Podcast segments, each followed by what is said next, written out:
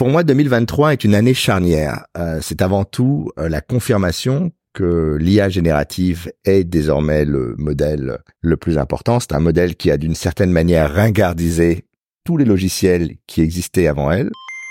Tariq Krim, entrepreneur et analyste du numérique, dresse un bilan pointu de cette fin d'année avec notamment un éclairage économique. Désormais, tout le monde imagine qu'à un moment ou un autre, on va intégrer des solutions d'IA générative, que ce soit pour la production de texte, pour la production de contenu en général, pour l'ensemble des technologies euh, que l'on utilise au quotidien, que ce soit pour la traduction, pour voir la traduction même de sa voix, puisqu'il est désormais possible de pouvoir parler en plusieurs langues. Donc ça offre tout un périmètre de possibilités nouvelles. Euh, et il y a clairement pour l'instant un gagnant, c'est Microsoft, qui a eu à la fois le nez d'investir très tôt dans OpenAI et dans ChatGPT, mais qui a aujourd'hui une vision pour proposer un assistant numérique autonome capable de faire euh, toutes les choses dont on a besoin, euh, envoyer des mails, euh, traduire des documents, les synthétiser. Et maintenant, la question qui se pose, c'est dans quelle mesure ces technologies vont se déployer à plus large échelle dans le grand public. C'est là qu'on attend évidemment une solution de la part d'Apple, c'est là qu'on attend également une solution de la part de Google. Pour l'instant, Google a lancé plusieurs produits, mais n'a pas encore réussi à prouver qu'ils seront aussi bons que et que l'offre qu'ils proposent sera aussi complète euh, que celle de Microsoft.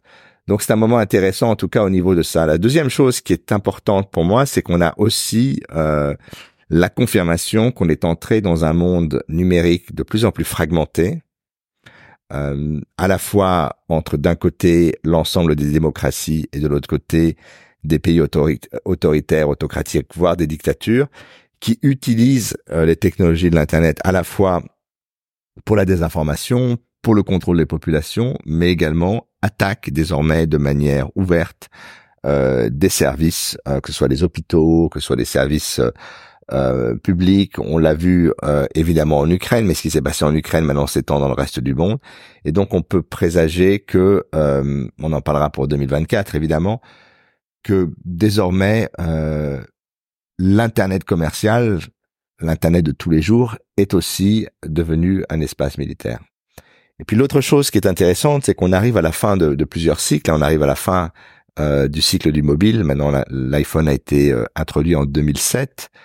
Euh, pendant des années, chaque nouveau produit était un émerveillement avec de nouvelles technologies, de nouvelles possibilités. Désormais, les annonces semblent être finalement assez similaires. Il y a le téléphone ne fait plus rêver, les applications dans le téléphone ne font plus rêver, et en plus on est dans un contexte où euh, les gens utilisent de moins en moins d'applications, les gens sont prêts à payer de moins en moins d'applications, et en même temps, euh, ça a été 2023 l'année où euh, les prix de quasiment tout ont augmenté. On parle souvent aux, aux États-Unis de streamflation parce que tous les services de en, de, en ligne euh, ont euh, de streaming de vidéos notamment augmenté, mais on peut on peut se dire que quasiment tous les services ont été victimes à la fois de l'inflation et puis de la hausse des coûts, puisque le cloud étant aussi lié au coût de l'énergie au, euh, et au coût des matières premières, notamment les puces qui ont, dont les prix ont explosé.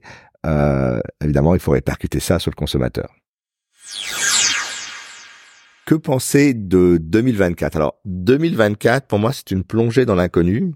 Il y a énormément de choses qui ne sont pas encore certaines. La première, c'est qu'on euh, 2024, c'est une année d'élections euh, et on peut imaginer euh, que toutes ces élections vont être l'objet d'attaques, de désinformation, d'attaques cyber diverses et variées.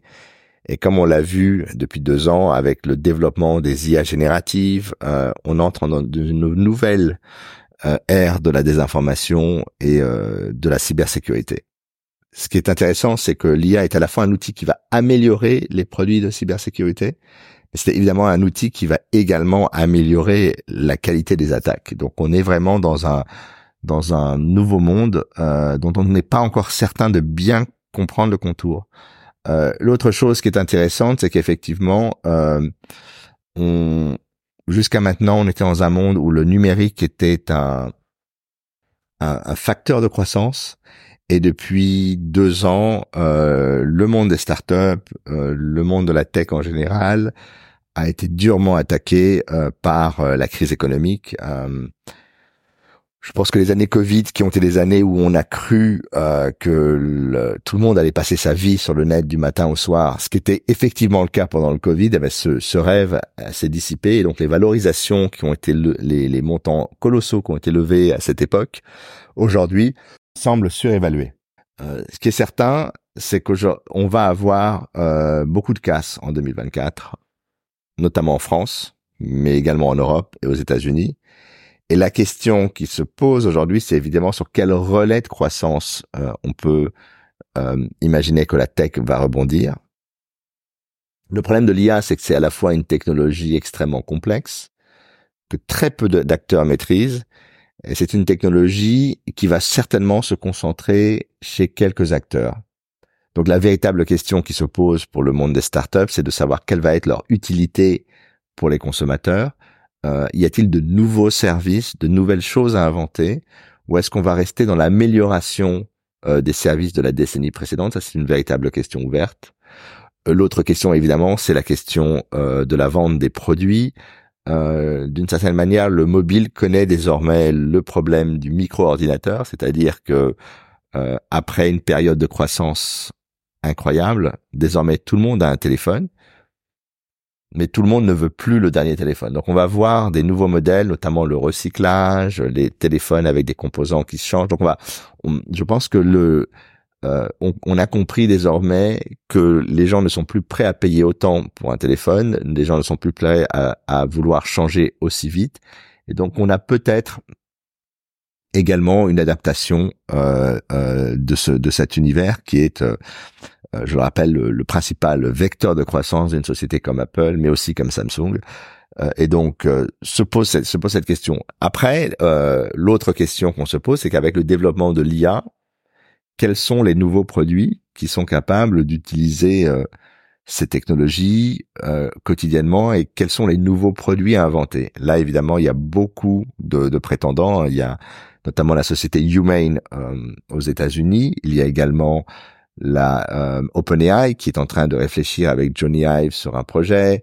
Apple a des projets évidemment, euh, Facebook a des projets, je suis sûr qu'Amazon a, des projets.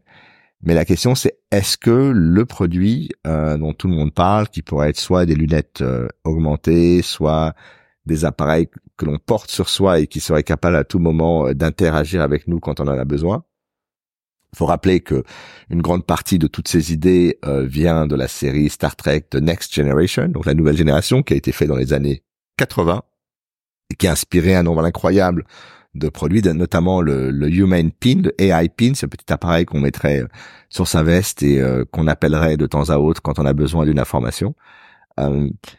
je ne sais pas encore a un produit qui a un facteur, donc ce qu'on appelle un form factor, un, un euh, une façon d'opérer qui va séduire les consommateurs. C'est très tôt. Aujourd'hui, la plupart des projets ont, l'air d'être pas encore finis.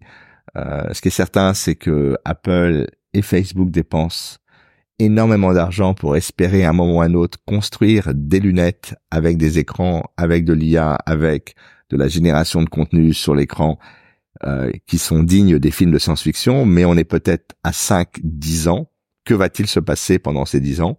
Euh, C'est une bonne question. Donc quand on, pense à 2024, c'est l'année où on découvre la fin des cycles. Donc on l'a un peu euh, vécu en 2023.